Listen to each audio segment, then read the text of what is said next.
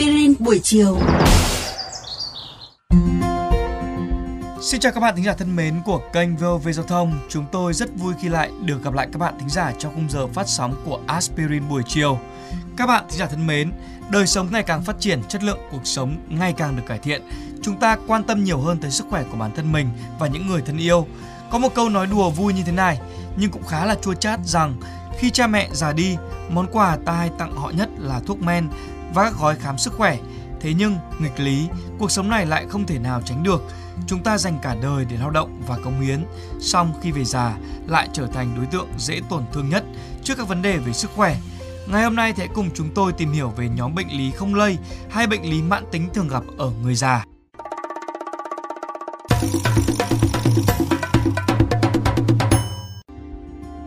Mặc dù cả thế giới đang trao đảo bởi căn bệnh có tốc độ lây lan cao COVID-19, chúng ta nên biết rằng các bệnh lý không lây nhiễm cũng đang từng ngày từng giờ gây ra các vấn đề sức khỏe nghiêm trọng và cướp đi sinh mạng của nhiều người tại khắp các châu lục.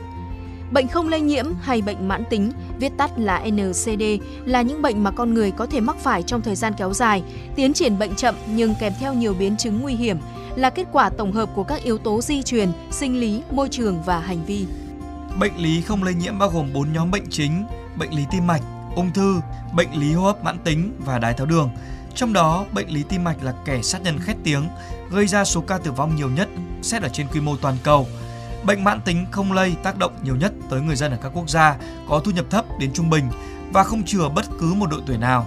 Tuy nhiên, trẻ nhỏ và người già là các đối tượng dễ bị tổn thương nhất trước các tác nhân gây bệnh, tiêu biểu là khói thuốc lá, rượu bia, chế độ dinh dưỡng mất cân bằng và tình trạng lười vận động.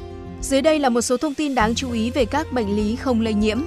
Bệnh mãn tính không lây là nguyên nhân gây ra hơn 40 triệu ca tử vong khắp thế giới mỗi năm, tương đương 71% tổng số ca tử vong do mọi nguyên nhân có thể. Ước tính 15 triệu người chết do NCD trong độ tuổi từ 30 đến 69 mỗi năm và hơn 85% số ca xảy ra ở các quốc gia có thu nhập trung bình và thấp. Trong bốn nhóm bệnh lý không lây tiêu biểu, bệnh lý tim mạch là sát thủ gây ra hàng đầu, gây ra gần 18 triệu ca tử vong mỗi năm, theo sau là ung thư với 9 triệu ca, các bệnh lý hô hấp không lây nhiễm gần 4 triệu ca và tiểu đường 1,6 triệu ca.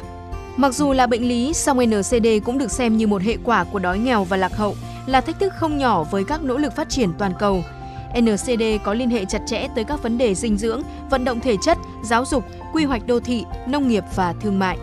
NCD thực sự không chiều một ai từ trẻ nhỏ tới người vị thành niên, người trưởng thành, người già, phụ nữ mang thai và đang cho con bú.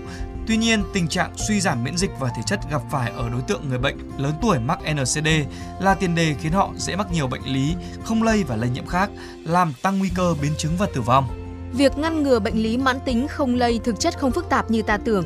Duy trì một nếp sống khoa học, lành mạnh, dinh dưỡng cân bằng, vận động hợp lý và tránh xa các tác nhân gây hại thường gặp như khói thuốc lá, chất kích thích, đồ uống có cồn, các chất độc hóa học và nguồn phóng xạ là những gợi ý để giữ gìn sức khỏe, tránh xa NCD. Các bạn nghĩ sao về chủ đề tuần này của chương trình Aspirin buổi chiều? Để nghe thêm hoặc nghe lại các số Aspirin buổi chiều trên các thiết bị di động, thính giả của kênh VOV Giao thông có thể truy cập vào các ứng dụng Spotify, Apple Podcast trên hệ điều hành iOS, Google Podcast trên hệ điều hành Android, rồi sau đó gõ một trong các cụm từ khóa Aspirin buổi chiều, VOV Giao thông hoặc là VOV Giao thông.